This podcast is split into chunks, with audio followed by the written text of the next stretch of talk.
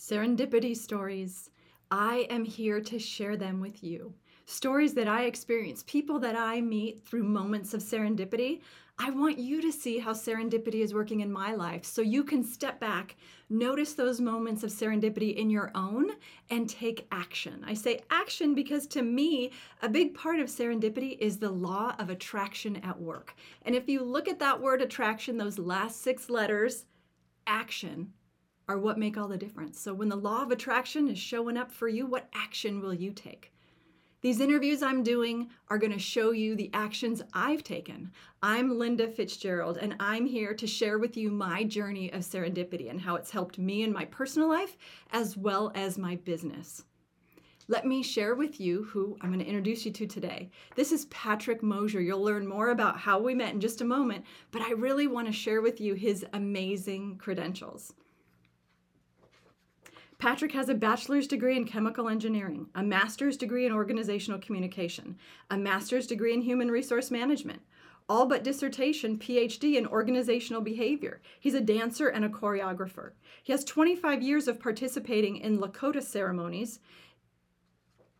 Let me say that correctly Lakota ceremonies in Pine Ridge Reservation.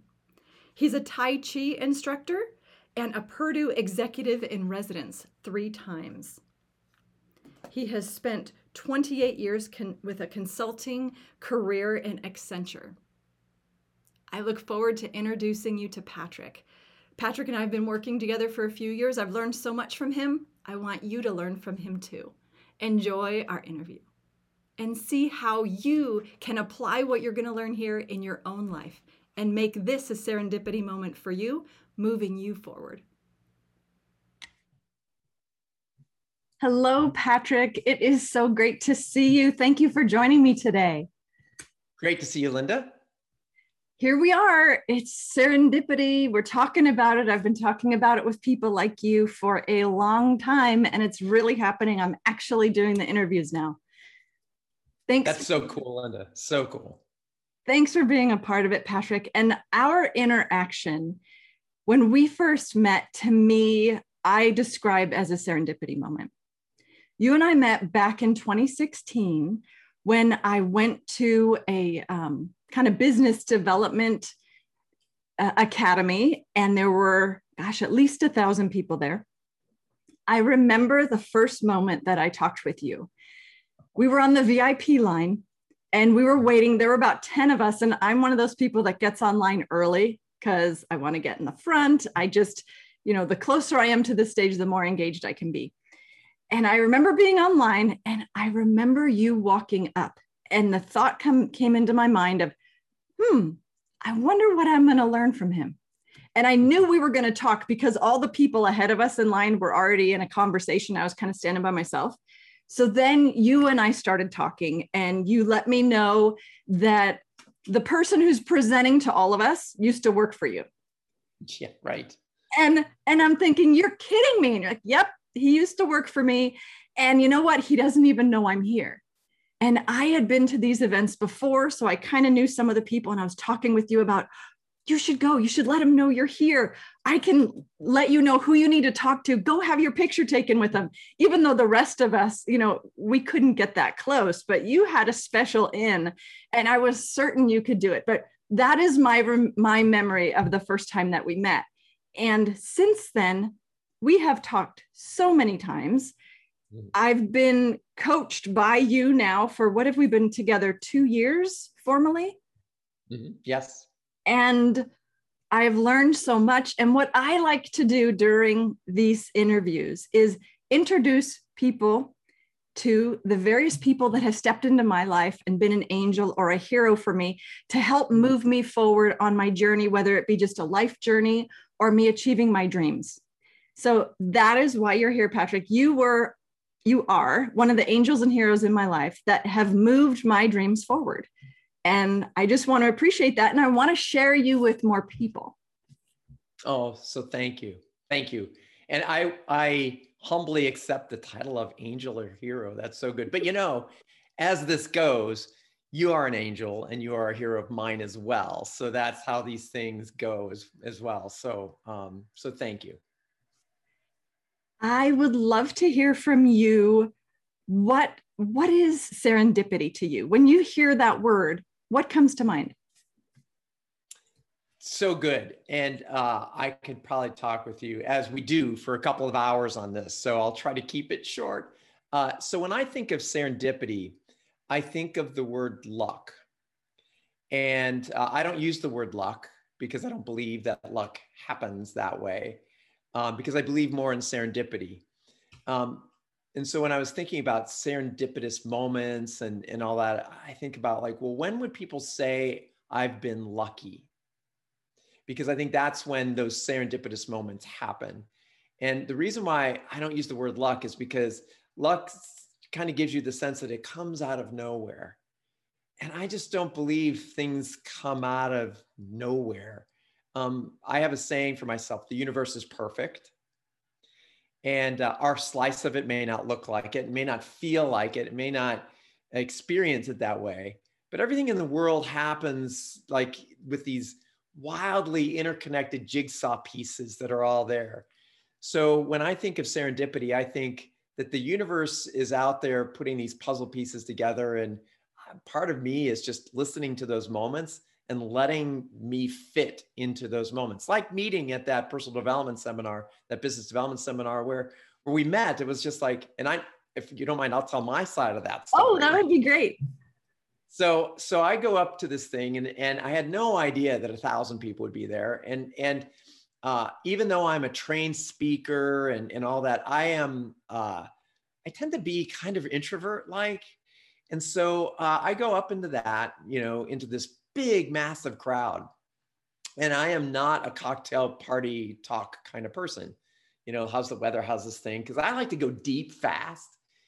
And so, to your point, how you told your side of the story, so I walk up and I don't join crowds of people very well but there you were alone. And I was like, oh, well, you know, see what she has to say. And so connecting with you there. And what I didn't know, serendipitously, is that you are an incredible connector. So you are an incredible networker. So from that perspective, here I met somebody at this this conference that could network with all these people but you were standing alone in that precise moment, moment of time. You're talking to somebody all the time. So that's one of those very like subtle serendipitous moments. And then, you know, did I have any clue that walking up to you in that moment uh, would be a relationship that has tracked for over four or five, oh, coming up on five years or something like that? It's like, it's amazing. So those are serendipitous moments. So yeah, I don't believe in luck. I believe that the universe is perfect and serendipity is just listening and following your intention with things. When I am at one of those personal development events, and all of us, to me, I describe it as we're operating on a different layer in life. It's like we're a little more, all of us tend to be more aware, more intentional. And when I'm in those events, the serendipity to me is just boom, boom, boom. I'm writing stuff down like crazy. And back when we first met, serendipity was a big deal to me. I would mm. track them, but they were more something where I'd have a really big serendipity moment one time a month. And it was just something I had to write down. The more I am with people who are thinking bigger, who are a force of good, the more I see the serendipity. And mm-hmm. for me, I just start seeing it. And kind of like you said, luck, for me, I think it's magical. But yeah. at the same time, like you said with luck, I don't think of it as magic. It is to me, it's like divine intervention in all these different subtle ways so that we can appreciate how my thought is we're all connected. I imagine there's this big spider web that connects all of us. And when we meet, it just allows that connection to be thicker. And I was not always the outgoing person I am now. I growing up, I was amazingly shy. I did not want to present in front of groups. So just watching how much I've changed since I've started interacting with people like you and partnering with people like you to help bring out the best in me, the more I have grown in ways I could not have predicted five years ago. Mm-hmm. Yeah, I, to go with that a little bit, uh, I have a saying for for my work as well. I I, I have uh, archetypes that I use, and one of the archetypes is portals in the mist. And how I how I think about that, kind of what what you're saying is that, you know, we have these portals that we go through in our life, and and you know, going from point A to point B, you know, we look straight forward, you know, but I kind of believe that there's these other portals on the side, and they're kind of in the mist a lot of times I go out and I, I pray and I, I put intention out there. Help me to see those portals. I may not take everyone because I don't tend to chase shiny pennies like that, but every once in a while, there's one of those that that if I'm aware of those portals, it's like, you know what? I'm gonna take that one. And you go down this path and, and it opens up a whole different chapter of my life, just to give you a sense of one of those um, when I was in uh, my bachelor's degree, I was a chemical engineer. And we had to, at the school I went to, you had to take a, personal physical education credit. So we had to take a PE class. And all my friends took a uh, like volleyball or soccer or something like that. And I was like, you know, I want to take something different that I've never done before. There's one of those portals. I decided to take a ballet class. Now, my friends were all like, why are you taking ballet? I mean, you know, have fun with us. Ballet, it's gonna be hard. It's gonna you don't know anything about it. And and so I took this ballet class, and it was amazing. I, I just enjoyed it. It was very much like chemical engineering with the discipline and everything with it. And so uh, so I enjoyed it, and I and it was just a whole a whole different crowd of people that I would have never met before. And uh, I took that class, and at the end of ballet one, the teacher said, "You know." You should you have some natural talent. You should take ballet two. It's like, okay, take ballet two. So I took ballet two. And at the end of ballet two, she said, you should join the modern dance company. I'm like, really? And they're like, yeah, because you have this natural talent. So I joined the the, the modern dance company. so while I was taking chemical engineering classes, I was rushing out and changing into tights, getting into you know a modern dance company and doing rehearsals. And so that was just amazing. But that was all opening up right left brain and and you know it was just a whole different world for me. And so many of those stories of my life are those portals in the mist. Are those serendipitous moments? Yes. But like you said it's not luck and it's not magic. It's just like this feeling it's an intention it's an awareness of what's there and then just going like let's do that. And then then a whole different part of the world opens up to you. So that's kind of how i see serendipity. That's why it's hard to to imagine some of the serendipitous moments because they're like that. They're like this thing that unfolds with still tag and then you take that tag and then a whole different world opens up to you. That was 40 years ago. Yes 40 years ago. And now i'm on the board for dance and performing arts here in minneapolis you know, I'm not dancing anymore, but now I can support other kids, you know, that that are dancing. And, you know, that was just a whole, this whole different weird string in my life that was that just one moment of going like, yeah, I'll take ballet. Who knew where that would go 40 years later? It was that tap on the shoulder. Yes. Do something new. And you said yes. Mm-hmm. Indeed. Indeed. And I can, Linda, I could we could sit here for four hours and we could share stories of those little taps that you go like, yes. And, and, you know, um, a lot of people chase the shiny pennies and I'm not necessarily talking about that too. It's like, there's a tap that's the right tap. I don't know how else to describe it. It's the right tap where you go like, that one sounds right. And I, you know, maybe there's a couple dead ends in there, but I don't live life with any regrets. So I don't I don't look backwards and go like, well, that was a dead end. I look at well, that was an interesting learning. I don't know. So those little taps, just being aware of those, those are those serendipitous moments. You were there for me in a way I hadn't expected for coaching me when I was in Dancing with the Stars Shasta County style and you were encouraging me on and i like you was completely out of my element having never had dan- well actually i did have dance i had ballet when i was in kindergarten but like you said an opportunity shows up i showed up in the best way i could and it it opened up something inside of me that I didn't even know I could do. Mm-hmm. I, I personally took it on myself as a challenge for a coach because I challenge people and I realize, you know what, it's really good for me to take on some big challenges sometimes too. Mm-hmm. So how Indeed, has how has that um, the fact that you stepped into that tap and you participated how does that sort of experience affect you going forward when another tap on the shoulder happens oh um, i i have been rewarded by the universe. You call it the divine intervention the universe however you however you want to talk about it we know how that goes is that i've gotten rewarded so many times by those taps of like going off into that portal in the mist that i'm just uh I'm just aware, aware of them, but also eager, eager because you know I think the more that you you learn about those serendipitous moments, the more you're training your body to be aware of what's a diversion or procrastination and what's a true path. And the more you can better discern those is mm-hmm. you know if it's possible to have a, a competency in serendipity which I could argue that that's impossible because serendipity is serendipity. But but you can get better at like, yeah, that's one to take. That's that's there's I can I don't know what that is, but that portal right now, there's something huge behind that portal. I'm I'm eager to take it.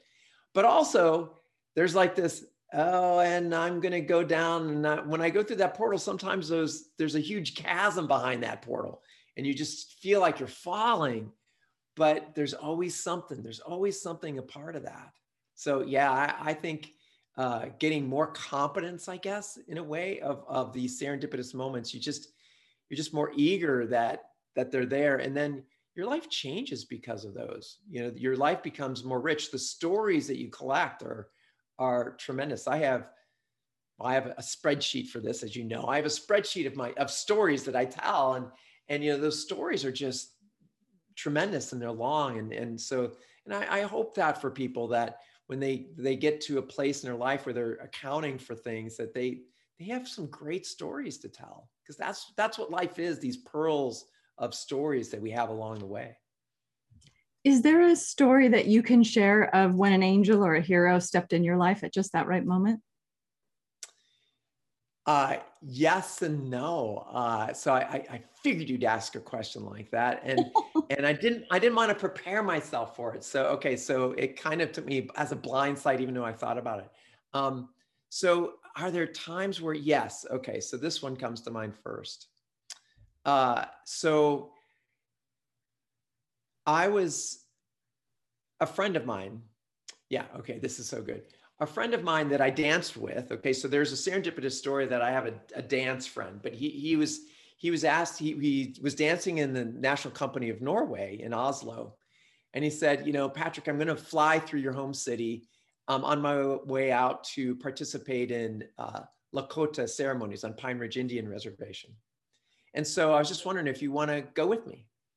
And I said, sure again, one of the, there's this little serendipitous moments, a little portal in the mist, right?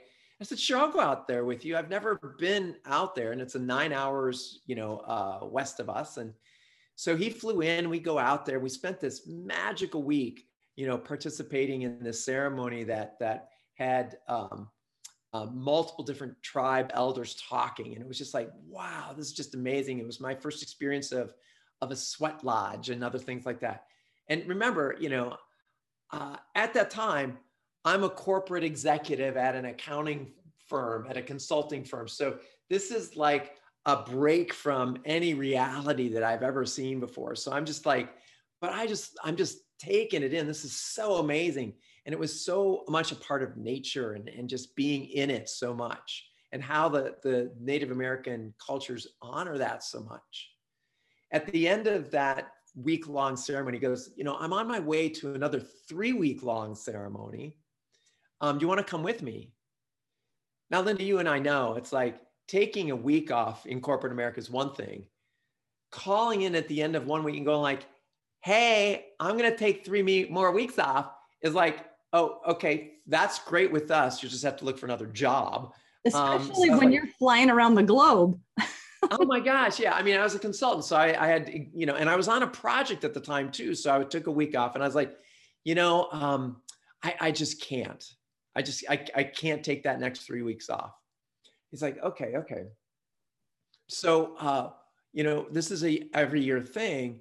Um, will you try to come next year? I said, sure, sure. I'll try to come next year. And then he put his hand on my shoulder and he said, so on our friendship, you're promising to try to come next year. I was like, this feels bigger than a cocktail party. Like, yeah, I'll try to do that. My people will call your people, will be just fine. You know, it was, I was just like, yes. And so, uh, so half a year goes by, we get into December and he gives me a call and we're talking and I, and we're having a great conversation. He's like, so have you have you tried to you know clear the way to come next summer and i was like no i haven't really tried and he's like well you know you promised on our friendship to try. I was like yeah okay okay. So three more months go by. It's now march. This is like a thing in in july. And i and in in those days he left a, a message on my answering machine. And uh, yeah, he called me back, and I was like, oh, I, I can't, I can't call him back without having tried. So I said, okay, so I'll go into my current client, and uh, I was working at a hospital at the time, and I went into my client, and I said, look, uh, Nancy was her name, uh, the project director for the client. And I said, I've been asked to do this three week thing this summer. Now listen how I how I pitched doing this thing. This is an incredibly difficult time for me to leave the project. Three weeks is way too long. And, you know, so I mean, I was putting every brick in place to say, for her to say, it's okay to say no. And she looked at me and she said, No, no, we're okay. You can do this. Okay. So then I went to my boss at my company and I said, Look, I've got this three week thing off that, you know, this summer. And um, my client has said yes to it, but they're kind of naive when it comes to consultants. And so I'm okay if you say no for me to go to this thing because it's three weeks and you know that's a long time for me to be gone. And I'm in this critical role and everything. He literally stood up, came around his desk, put his arm around me and said, You know, Patrick, when I was your age, I was asked to go on safari. I said no. I've regretted it my whole life. You should do this. I felt like Moses, like the Red Sea had just like parted. I was like, this is really actually right now my the hairs on the back of my neck are standing up because it was just like this magical moment. I was like, okay. So I called my friend up and I said, I'm going with you. He's like, okay, great. I, I knew that would happen. I'm like, okay. Um, you just don't know my situation. So we go out there and and for th- three weeks, I mean, Linda, you know, corporate America taking three weeks off is just like forever. It's unusual. It's highly un- unusual. It's like it's, sabbatical sort of thing, you know. Right, right. Years. And and so I go out there, and it was life changing. I mean, it was just absolutely life changing. And uh, at the end of that, it's like I need to do this. So I continued doing that for 23 years, three weeks off every summer. And, every, and it got to be known within the company I was working at. They're like, oh, yeah, he's the guy that does that. I got in a number of conversations with people like, have you heard about the guy that takes three weeks off and does some sort of Indian thing? I was like, yeah, I'm that guy. And they're like, oh, really? You're that guy? You know, it's just like, it's like, yeah, I'm that guy. And they're like, how did you do that? And I was like, I said yes once. Um, and that's a serendipitous moment. So I know that's a, a long story, but it just so much so that that I just felt like the, like I said, like the Red Sea was just parting in front of me. And I was like, this is weird, but it also is right. It just felt so right, you know, every step along the way. And as I said, I put up barriers all along the way for everybody to say no. And the universe was going like, no, this is a thing. You need to go do this. So that's a that's kind of a long story of one of my serendipitous stories, but but it's so it's so serendipitous. It's perfect. That is great. And when you talked about the hair on the back of your neck, to me, that is a sign like that and goosebumps. When you're talking yes. about something, it's like, okay, there's something extraordinary happening right now. And yes. sometimes a story that you share can be as simple as a one line sentence. Yes. You have a story I've heard you tell a couple times about your grandson in the sandbox.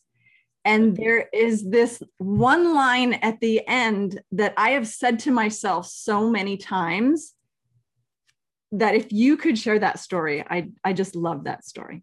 Oh gosh, I have to remember the line now. Okay, so uh, so my grandson was playing in this big sandbox, and he uh, he was playing with the little digger machine, you know, like they have those little things. And there's a kid caddy corner in the sandbox was playing with a bigger one of those things.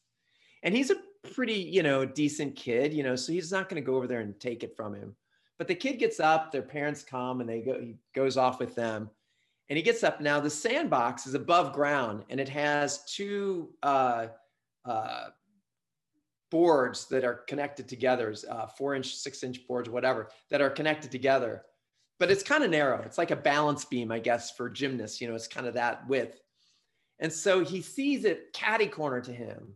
And I'm standing at the corner and he stands up and he starts walking over and he's balancing on the on the thing, walking over there. And he gets to the corner where I am. And he's ready to turn the corner to get to the machine. And I'm looking at this and I go like, you know, um, it would have been faster if you go caddy corner, go across the sand. And he said, Oh, Papa, I I didn't I don't want to do it fast. I wanted to make it worth it. Oh, again, the hair on the back of my neck. I was just like, this is wisdom. This is like, and then he went over there and sat down and started playing. And you know, my my first response was, that's my grandson that's my grandson, you know, because he taught me something. You know, we get so caught up into getting from point A to point B that we don't make the journey worth it. And, and so, man, what a huge learning. I think he was five or six at the time when, when this happened. I was just like, wow. So, those are to your point, Linda, too. You know, I, my first story was this big story of this big thing happening in my life but this was just this little sliver of a moment and and is that a serendipitous moment i think so because i was trying to i'm grandpa i'm going to teach him that there's more efficient ways to do this. And i got taught baby i got taught in that moment and that was just so good. I was just so proud. So yeah thank you for that, reminding me of that story. that story rippled out to me and you told me that story and i know that one line. And there are times in my life now when i'm saying do i want to do it fast or do i want it to be worth it? Yes and yes. that's the difference between doing something on my to-do list am i just going to check the box to say i did it or am i going to do it well have it be something i'm proud of and put out there and say yes that was worth it Oh, that's so good. And you know, to, to, exactly to that point, as as human beings, let me go back. Every animal makes every moment worth it, if you will, because that's how they're they're instinctual. They do the things that they need to do. Sometimes I look at my dog and I think of dog wisdom because I'm just like, my dog wakes up and I'll, I'll go down and take my dog out in the morning and, and she's in her kennel and uh, she's getting older now. But in her younger days, you know, she'd be sitting up there, her tail's wagging. I open the door, she'll go to the door, and she's like, "Let's go, let's do this day, let's do this day." And I'm just like, "Why aren't I doing that? Why am I not like jumping into the day like that?" So these, and that's a serendipitous moment. It's just like, but it's I'm allowing that in, and and if we can string more of those together, man, life becomes full, full. So yes, I agree. There's these big ones and these little ones, but part of it is um, they're all there. Those moments are there for everyone. Mm-hmm. It's just being open and aware that that's what's happening around you because the universe is dancing all the time around us, and we just have to be aware of it. Awareness so, is a theme that I see with my interviews, and when um, when I met with Martin Rutte in a previous interview, he challenged me to log three serendipity moments every day. Mm, mm-hmm. And I did. And I was doing them on a newer version of technology, what I wasn't real familiar with. Yeah. And because I was giving it my attention and I was logging it all, I I was loving it. And I was having days where I was listing six, seven, eight things. And I thought, oh my gosh, this is crazy. And then I had this little tap on the shoulder of, how are you backing that up? yeah. And I ignored it. And fast forward a couple weeks, you know, again, you should really go in. This is newer technology for you. you should go in, copy it, back it up.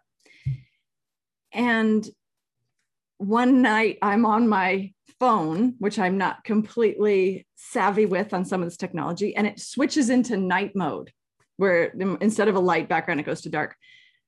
And I'm adding to my list, and all of a sudden, my list is gone.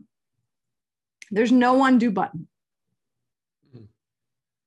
And I realize all of a sudden it's like that moment of serendipity, that thought that came into my head out of nowhere of back that data up, Linda, back that data up. And then I was just mad at myself. I tried to recover it. And because of my lack of technology, the recovery system I did not do correctly. so that failed as well. And I thought to myself, that's okay, Linda. There's more where that comes from. I'll start logging it again. But here's what was so funny I was mad at myself and I stopped logging the serendipity moments. Oh. and therefore, I stopped the awareness and I mm. went for about four or five days more mad than aware. So I wasn't seeing serendipity. Mm-hmm. And then a few days ago, it's like, wait a second, Linda, you promised Martin you were going to do this. Start it up again, use a different technique, back it up. And some of the ideas, some of those serendipitous ideas that come to me came back to me. I'm like, okay, log those, log those. And I'm using a different form of technology now. But I now am, am aware of those taps on the shoulder that we say no to. Mm-hmm when I had that tap on the shoulder of you should back that data up and I ignored it, I think that that's serendipity too. And oh. I had an opportunity to back everything up. And it, it wasn't a huge amount of data. It was not the end of anything, but oh, the lesson, the lesson was learned. And once I came back to opening myself up to the awareness and kind of living on that higher level of intention intentionally, I started seeing the serendipity again. Mm-hmm, mm-hmm. Yeah, I I agree, and and uh, my my reaction to your story is it's it's like those monks that do that those beautiful sand you know paintings and drawings mm, and they yes. lay them out and they do that for months you know they're laying everything out and then you know you have this beautiful picture and you know uh, 30 years ago, you didn't take a picture of those things. They were just there. You experience that. The journey is beautiful. And then wind just goes whoosh and it's gone. And that's it. And it, that's just, but it was created for that moment. When I think about you losing all that, that information, we as humans, we just go like, oh, we beat ourselves up and everything. It's like, but maybe that was just sand art. Maybe that's what those were. And they changed those moments and that's what they were there for and now they're gone. But that they're not gone. They're they're still in your heart and your soul somehow some way. And to your point those things will come back up. The universe is perfect that way. There's a great lesson in that. And if those were really important for you to go forward she'll you know she'll bring those up to you again and that's okay. yes. But it's but but we we do we do that all the time with ourselves of just beating ourselves up for the mistakes we make and it's like no, those are just learnings for the next bigger challenge. That's okay. Mm-hmm. So totally okay. Yes. Great story. Thanks. It's the opportunity. To me, I see serendipity as an opportunity. When I go to events or when I do trainings, sometimes I'm in a room and it can be a crowded room. And I have this feeling that there's a particular person, I know exactly who it is that I'm supposed to talk to. Mm-hmm. Okay, good. And yeah. and it's just another form of serendipity. So to me, serendipity, what I've learned in doing these interviews is there's so many different sorts of ways those um, those webs of connection get activated. I totally agree. So, so another reason why at some point serendipity gets difficult to talk about is because, you know, again, building your your the the your serendipity muscle, I guess, in some ways, is that I, I'm. You just used the word intention. I'm I'm very deep into intention, and um, if you have an intention, you go into a room of a thousand people, and you have an intention there's somebody here that I need to meet. I can, I can feel it. And you put that intention in there. And, and distinguishing between intention, want, need, uh, desire, strive, strident, push, you know, those are all different things. But that intention is like, I'm going to go in with this intention. And, and I think in some ways that intention precedes your presence if that makes sense. And so uh, when that goes in there, you're activating people in that room. And now they're, in a sense, kind of looking for you. And that's what that's what that's serendipitous. And then all of a sudden there's this serendipitous moment of you two meeting. Right. Really? Because you already had that intention and then they might have had a very similar intention and just and that that those intentions met somewhere in the middle of the room before you entered and then you're in there and it's like you met was that a serendipitous moment of course it was but sometimes it doesn't feel that way because it was just like it was meant to be. Again maybe that's another thing. It's like well this was just meant to be. Well that's a serendipitous moment. Right right. Because it was meant to be and it just it just happened. Um this is a longer story i won't tell today but um, my wife, I met her on a blind date. Okay, blind dates, those are serendipitous moments. Not that happened in that moment of the blind date, but what happened 20 years before then of two people making friends and then having a serendipitous moment of meeting this other person that connects the two of us together. That's all serendipity, but you just don't know it's that's why I think about the universe is perfect. There's all these mechanisms working in the background, like this big machine. It's like, oh, oh, we'll make this work for Linda now. Okay, this is the time. Here, crank the machine over this way, and then everything just works for you. That's a serendipitous moment. It reminds me of when I first started my coaching business, and you were working with me, meeting with me back then, and how I thought it was going to take two years and it was going to be amazing. And all of a sudden, the journey was not as I had planned. And that was partially because I spent the first two years trying to be my mentor instead of focusing on the real topic I love to share, which is serendipity. And mm-hmm. here I am finally. But the journey that I took had a lot of unexpected, the term I use are pivot points, mm-hmm. unexpected pivot points of learning that each time I was going in what I thought was the right direction and then I'd have this opportunity for a pivot. And the pivot didn't always take me where I knew I was going, it just was a new turn. Sometimes it felt like a detour. But when I look back at it overall, the detours brought me to something better that I couldn't have imagined back when I started. Oh, indeed. I, I totally agree with you. When I uh, when I left my corporate job of 20 and a half years, 30 years, and I got into the entrepreneurial space, um, I had ideas of what that would look like. And where I am now, five years later, totally different space than I thought I'd be in. And I've probably pivoted four times in, you know, my branding of that. And, you know, there's days that I go like, oh, you know, I'm just wasting so much time. I went down this path. Now I'm over here. It's like, no, no, no. All those pieces are are the pieces of the machine that need to be put together that work perfectly together. And so I agree with you. There, there, those are just learnings, and they're just absolutely critical pieces. Um, you know, people look at bad experiences and they go like, "Oh, I regret doing that," or "I wish that hadn't happened."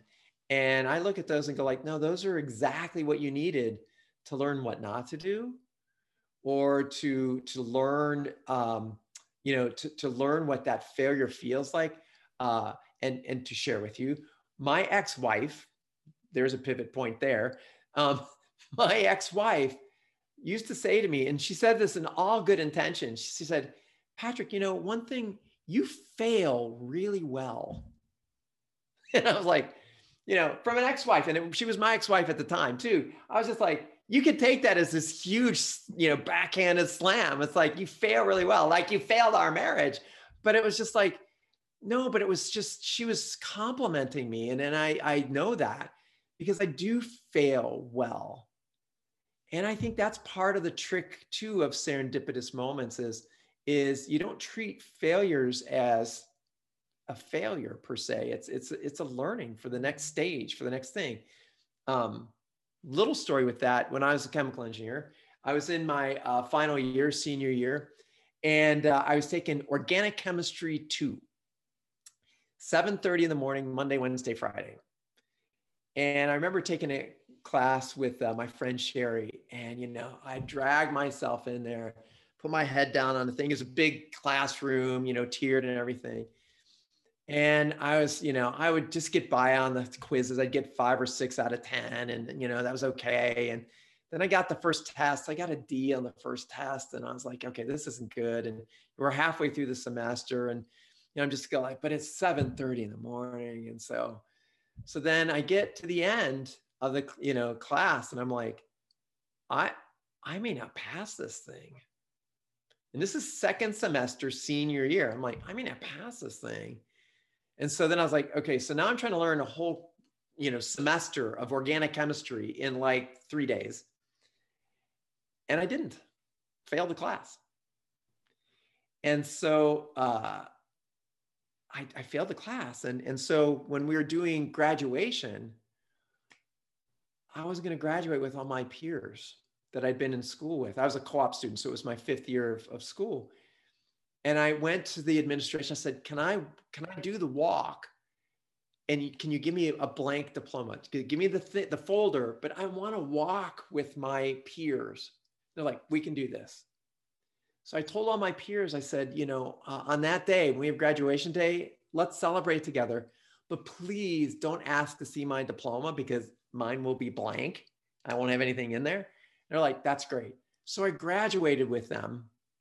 And then I took organic chemistry two that summer at, uh, at another university. And, and I got a B in that and I passed and I got my diploma in the mail in August. Okay. So now telling that story, I'm not telling that story because I'm proud of the huge failure and that I slept through organic chemistry, but I don't regret it. I don't regret doing that. I learned so much about how to fail and respect myself in the process um, to put that that weakness out into the world with the with my peers and go like you know this is this this just happened. And that took a lot of courage and um and it was humbling. And I, I i guess i look at that and i go like the biggest learning there is i needed to be humbled and i needed to learn how to fail well. And in the end i got my i got that i passed the course and i got my degree not necessarily how i want to but i don't regret anything in there I think that's just all a part of of living. I don't know if that's a serendipitous moment, but in some ways it's like it's it's how we learn. The beauty I see in that story is when you can learn a lesson like that early in life. Mm. Wow, the service you've done for yourself. So you spent you said 28 years, right? Yes. You spent 28 years in a Fortune 100 company, flying yes. around the globe yeah. meeting with CEOs and executives of other Fortune 100 companies, teaching yeah. them how to run their business, how to get from point A to point B in the best way possible.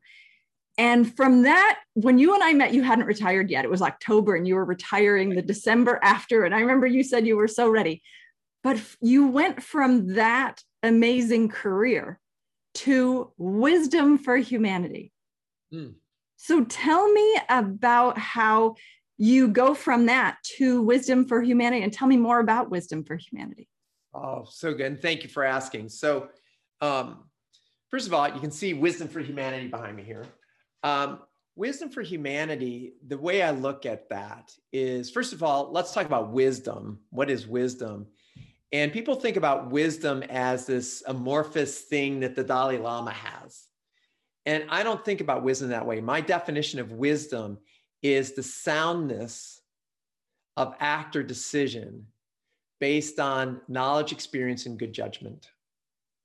So what that means is, is, is wisdom is an act or a decision. So wisdom isn't something I have, it's something in the world. By definition, by that definition, wisdom is an act or a decision. So it's in the world somehow. So I look at where we are as, as a world in the last two years um, with all the events that have happened. And many people say, you know, when they hear me talk, they're like, yeah, we don't have a lot of wisdom in the world right now because we're not acting with knowledge, experience, and good judgment. Um, people are retweeting stuff without looking at understanding the information underneath it. You know, I'm kind of an analytic geek too. So part of it is, is like, I'm really careful about like what I say and, and what I share um, because that's what wisdom is.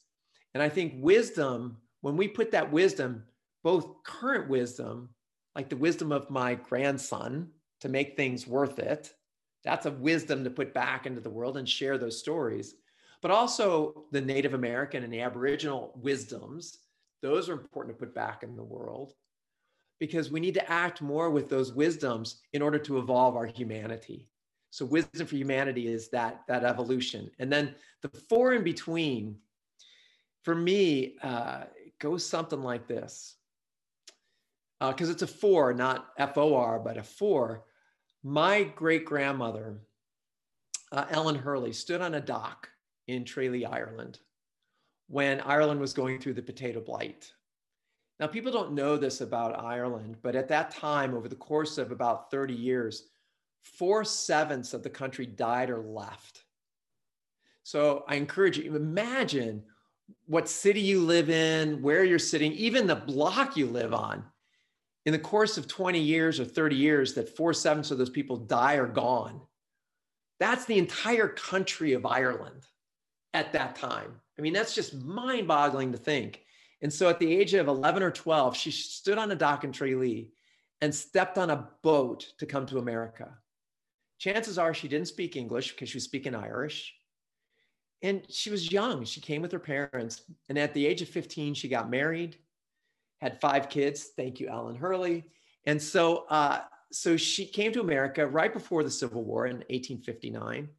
And so the Irish were treated very badly, you know, in the in the Civil War, but also afterwards in Chicago. And and so she lived a tough life. But I think about her four generations back, and I look at my grandson. His grandkids are as far away from me as Ellen Hurley.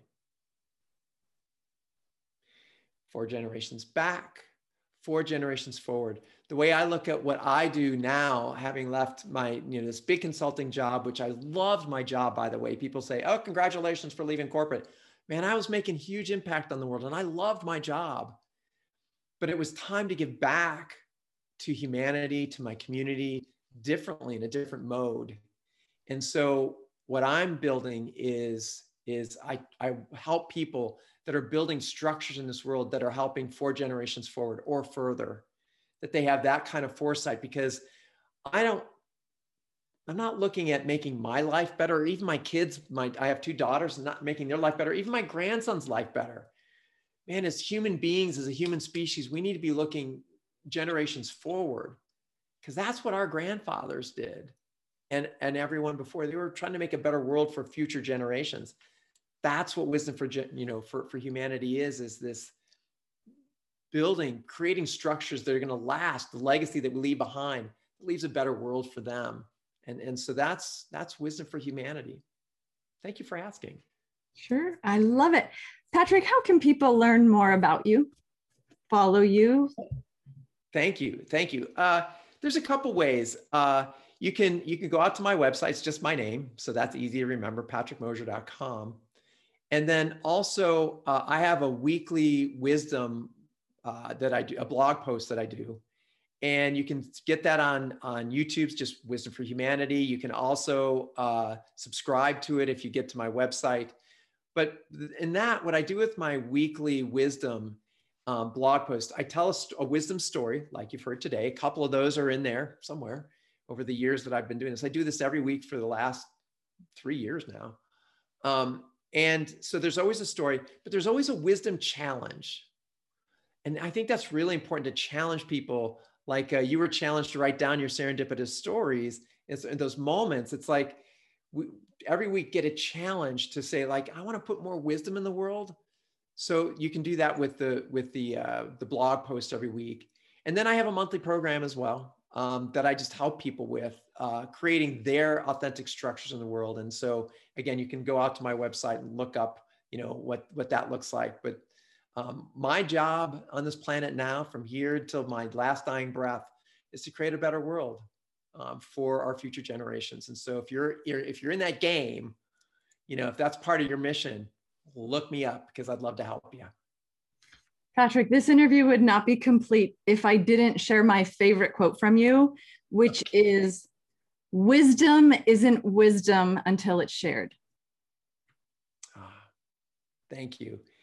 Yeah, when, when I give you my definition of wisdom as the soundness of actor decision, and that that quote came out of my mouth when I was uh, conducting uh, my wisdom council event in Machu Picchu, and it just fell out of my mouth when I said the soundness of actor decision.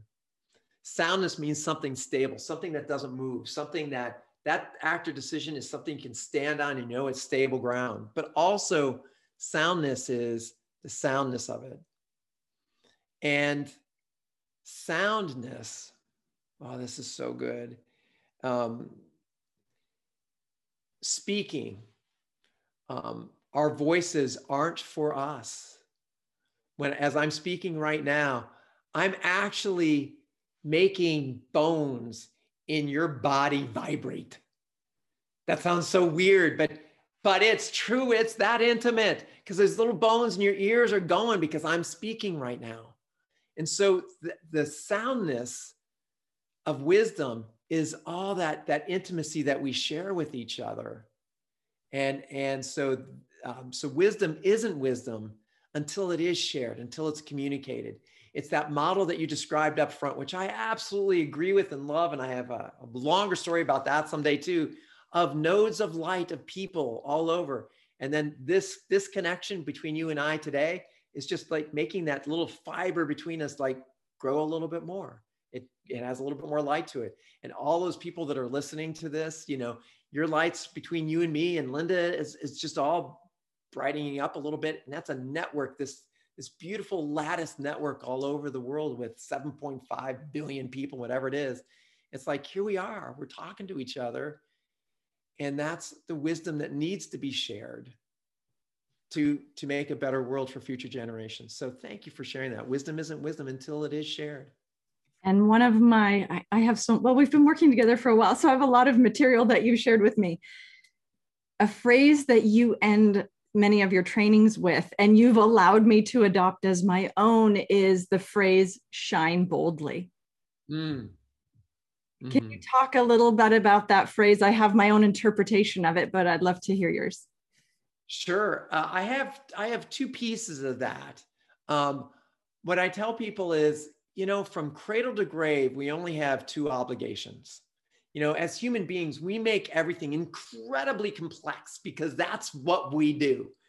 You know, and so sometimes, again, I like to look at my dog and say, like, what would she want me to do right now? You know, because I need to simplify my world a little bit right now. So I go like, what would my dog Charlotte do? But, but I think about two obligations from cradle to grave.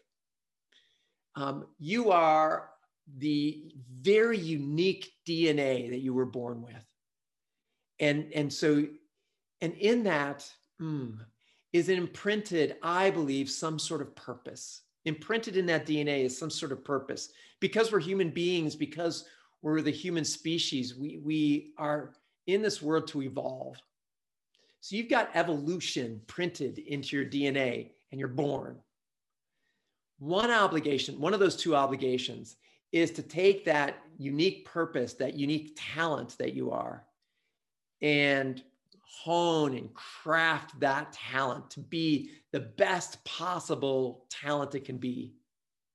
And so that's getting a consultant, a coach, an advisor, therapists, counselors, you know, all along the way to help us with an outside view, to help us with this talent, to make it, to, to grow it. And it goes back to these difficult failures that we have.